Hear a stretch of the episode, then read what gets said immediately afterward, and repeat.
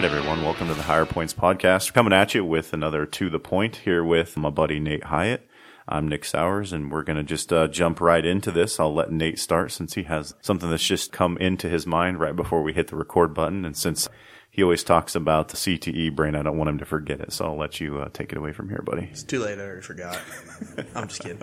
Okay, so like I subscribe to uh, Liftbox. You know, you get samples of proteins, this and that. Got a T-shirt in there too, and it says "There's no such thing as luck," is what it says on the T-shirt. And I got to thinking about that. I agree and disagree with that a little bit. I agree because, like in the business world, I do not believe there is luck. You get in what you put out. You get out of it what you put into it. There we go.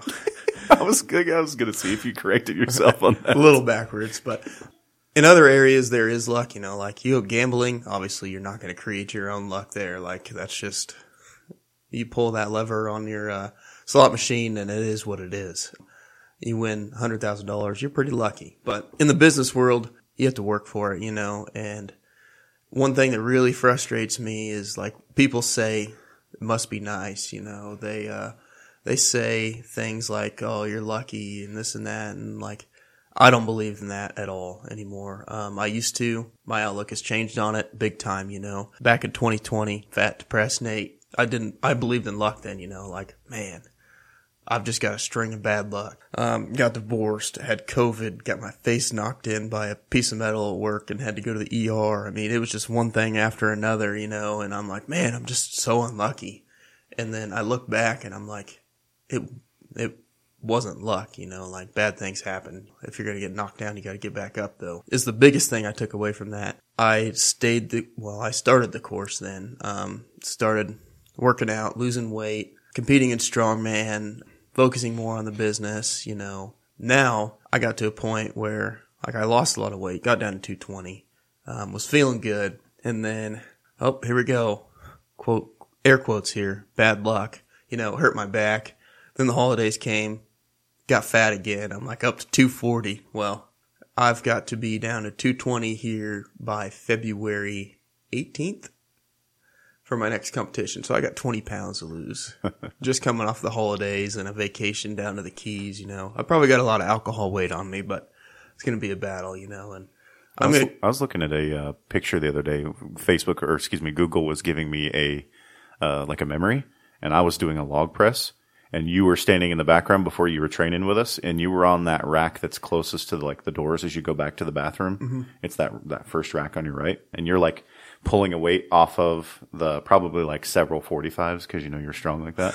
Um, you were pulling weight off the rack to put onto your bar, and I was looking at you compared to you now. Like even though you may be down on yourself for where you're at, you're way different than you were. So like you said, you stayed the course. Yeah, and everybody's journey is different when it comes to this kind of stuff it's not a straight path. I mean, you're going to go through times where you gain weight, where you lose weight, where you get hurt, where you have to work back from injury. I mean, it's it's a constant battle and grind to get where you want to be, and it's going to be that way for the next few months for me. I've got some work to do. I can tell you that much. It's been a tough holiday season for me. do you want to do a? Do, did you have anything else? Because I was going to say if you want to do a quick update on where the medical bill's at. Um, dead. Yeah, I'd say it kind of got very, very sidelined from my understanding. Yeah, there's some uh, Republican representatives that put it into a different different committee than that it was, control. and he controls this committee himself, and we're pretty sure that this bill is going to die. And we think that it went there to die, but we're not 100 percent sure. We'll see. So, what was the reason for that? He's just not he's not for it, so he could control it and kill it that way. I think he's got his hand out looking for someone to pat his pocket a little bit. Mm. But I don't know that 100%. Or or trying to get some concessions on another bill. Like if you if you want me to pass this bill or to bring this bill up for discussion, then you need to bring another bill that I want up for discussion. It's politics. Yeah, it's politics. I don't understand it.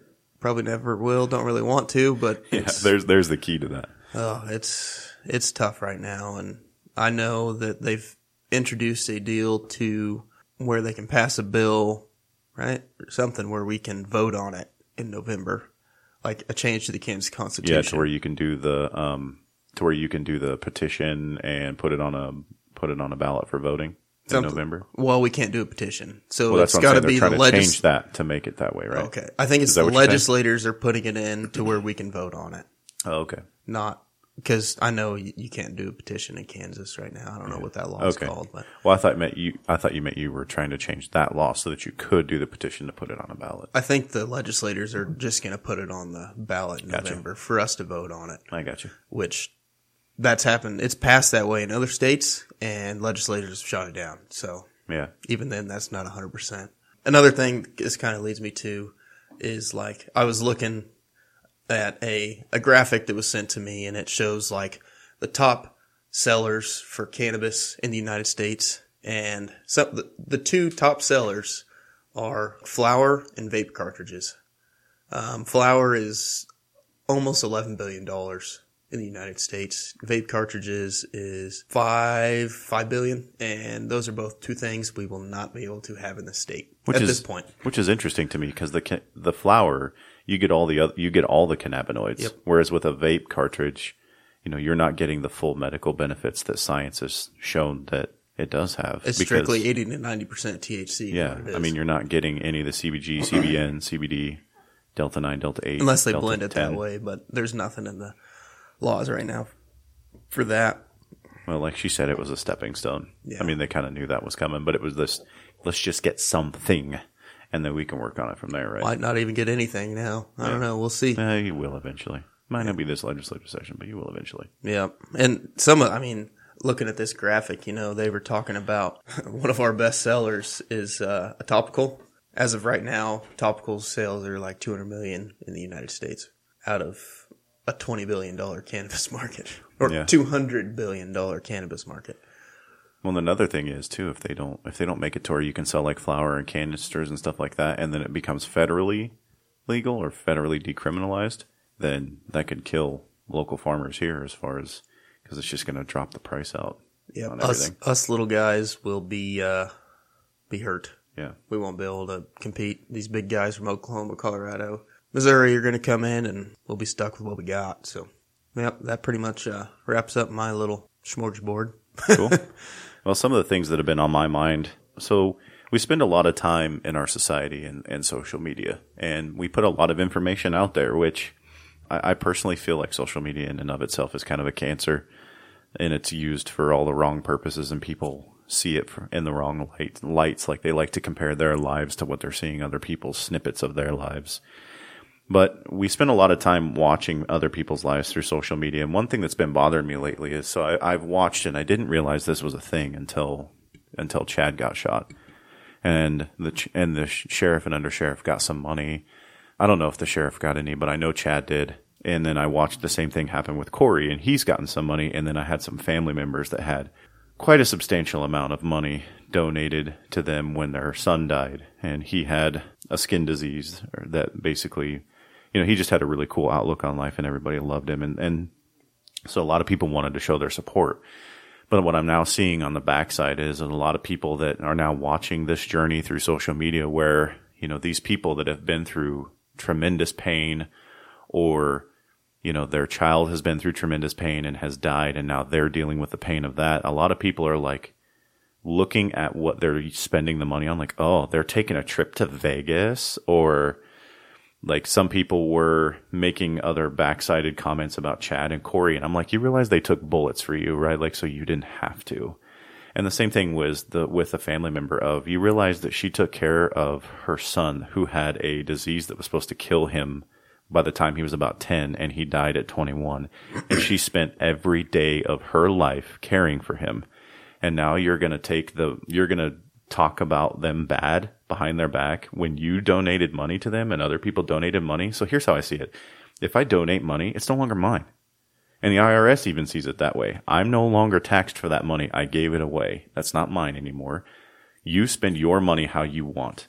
Now, if for some reason I personally feel like you spent it on something stupid, like let's say I see that you're just doing like lines of coke off of a hooker's butt, you know, I'm probably not going to give you money again but I'm not going to sit here and talk crap.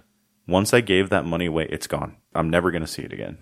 you know, if you don't like what people are spending the money on, just don't donate to them again, or just donate. Don't donate to a cause if you're going to think that it is used for a specific purpose. Now, if there is a donation that's made that's earmarked for something, like some people make donations to companies, charities, schools, police departments saying like you can use this money for this and this only, then I could see where you'd maybe have an issue with where the money's being spent. So, long story short, there, mind your damn business. The next one is uh, kind of on mental health again. So, still dealing with some pretty heavy mental gymnastics myself, and it's been ups and downs, and you know, dealing with my son and everything has been a challenging process. Even on the way over here to do this was still some of the ups and downs, but it's it's it's interesting to me because I've never really dealt with this before, so it's kind of interesting. And I just wanted to point out a few things. So small things feel like big things. Like for instance, if you get a cut and that cut has a scab on it, and you rip that scab off, like it's going to hurt and it's going to bleed, and that's what it's like in my mind where. When I think things are going well and like everything's good, and then suddenly we haven't fallen out for some reason, it feels like that's ripping that scab off. But the big thing I wanted to get at that was like just like Nate said, there's no such thing as good luck. I'm not just going to get luck and everything in my family is going to be fine. I have to keep pushing on. I have to stay the course. You know, when you go to the gym and you work out for an hour and you go home and you look in the mirror, you see no change, right? But if you stay that course for a year and you look back at your beginning picture to your end picture, you're going to see a big difference. Well, your brain's that same way. You're going to have to stay that course, working through things, talking to people, doing research about what's bothering you, going to a therapist, whatever it is, because you're not going to do like a one and done. Like I'm not going to come in here and have a podcast with you, Nate, and then my brain's fixed and everything's fine, right? so, um, the last thing I wanted to talk about was I kind of had a little bit of a mental renaissance this last week. I'm really tired of standing on the sidelines, I guess, and seeing and expecting other people to just kind of do what I feel should be done. So I want to take more of an active role in like being part of that change versus just expecting other people to do that. And one of the things that brought me to that is a speech that Teddy Roosevelt wrote, and it was called A Citizen of the Republic, I believe. And during that speech, he talks about a man in the arena. And I want to just read this, so bear with me. He said in his speech, It is not the critic who counts, not the man who points out how strong the man stumbles, or where the doer of deeds could have done them better. The credit belongs to the man who is actually in the arena, whose face is marred by dust and sweat and blood, who strives valiantly, who errs, who comes short again and again, because there is no effort without error and shortcoming, but who does actually strive to do the deeds, who knows great enthusiasms, the great devotions, who spends himself in a worthy cause, who at the best knows in the end of triumph of high achievement, and who at worst, if he fails, at least fails while daring greatly, so that his place shall never be with those cold and timid souls who neither know victory nor defeat. That just like epitomizes my mindset of law enforcement. And the things that I think that can be done better and could be it's not incredibly complex. Are there complexities to it? Yes, but I'm just tired of being on the sidelines. I'm tired of just watching other leaders not lead. And I want to be in the arena. Put me in, coach. Like, I want to be the person that even if I fail miserably, just like Teddy Roosevelt said, at least I won't be among the timid souls who neither know victory or defeat. I just feel that to my core. And as a result, I'm probably going to be making some interesting career choices in the next coming years that I'll just leave that for interpretation to those that are li- listening. I also found it interesting that speeches like that don't exist these days, especially with our current president and, and vice president. They're just like you, you would never hear those words together in that way. You know, he was encouraging citizens of a republic to go out and do things and challenge themselves and be a part of this great republic that we are, because we're not a democracy. If you if you think we're a democracy, please choke yourself. We are definitely a republic. And I would say we haven't really had that from a president for a long time. Yeah, that's honestly. not, and I'm not. Yeah, that's not me saying that Trump was a perfect speaker, because no. I mean, that's one thing. We, we haven't had a good speaker. Obama was a pretty good speaker as president, to be honest. You know, I didn't like a lot I'd of agree. some Obama policies, but he was like one of the best speakers there. He was a good orator. Had, yeah.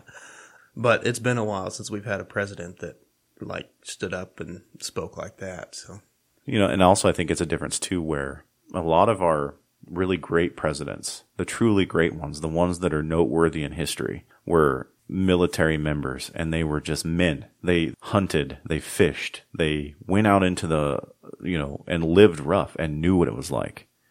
And not that I'm saying I know what living rough is because I have lived the comfort of a house, but they were actually out and like doing things. They weren't career politicians that climbed that ladder and were there. They were men, true men. I mean, that's that's why our system is so fucked up right now is because of career politicians. I mean, that's that inspires corruption. I feel like when you have career politicians and their only worry is about being reelected. Well, there's something to the the term limits. I mean, they even saw that in the early times of George Washington. Saw that when he when the presidency came along. I mean, if it hadn't been for him mentioning that, I don't think we'd even have that in a president. Yep. Like we wouldn't have that to this day. So, We'd have five presidents right now. well, that's that's pretty much all I had. That's what's been bouncing around my mind. yep. Hope that some of these words of wisdom can help somebody out somewhere or make you think or question, or maybe you guys know how to answer some of the questions uh, we're asking. Thank you guys for joining us on To the Point, and we'll uh, we'll talk to you next time.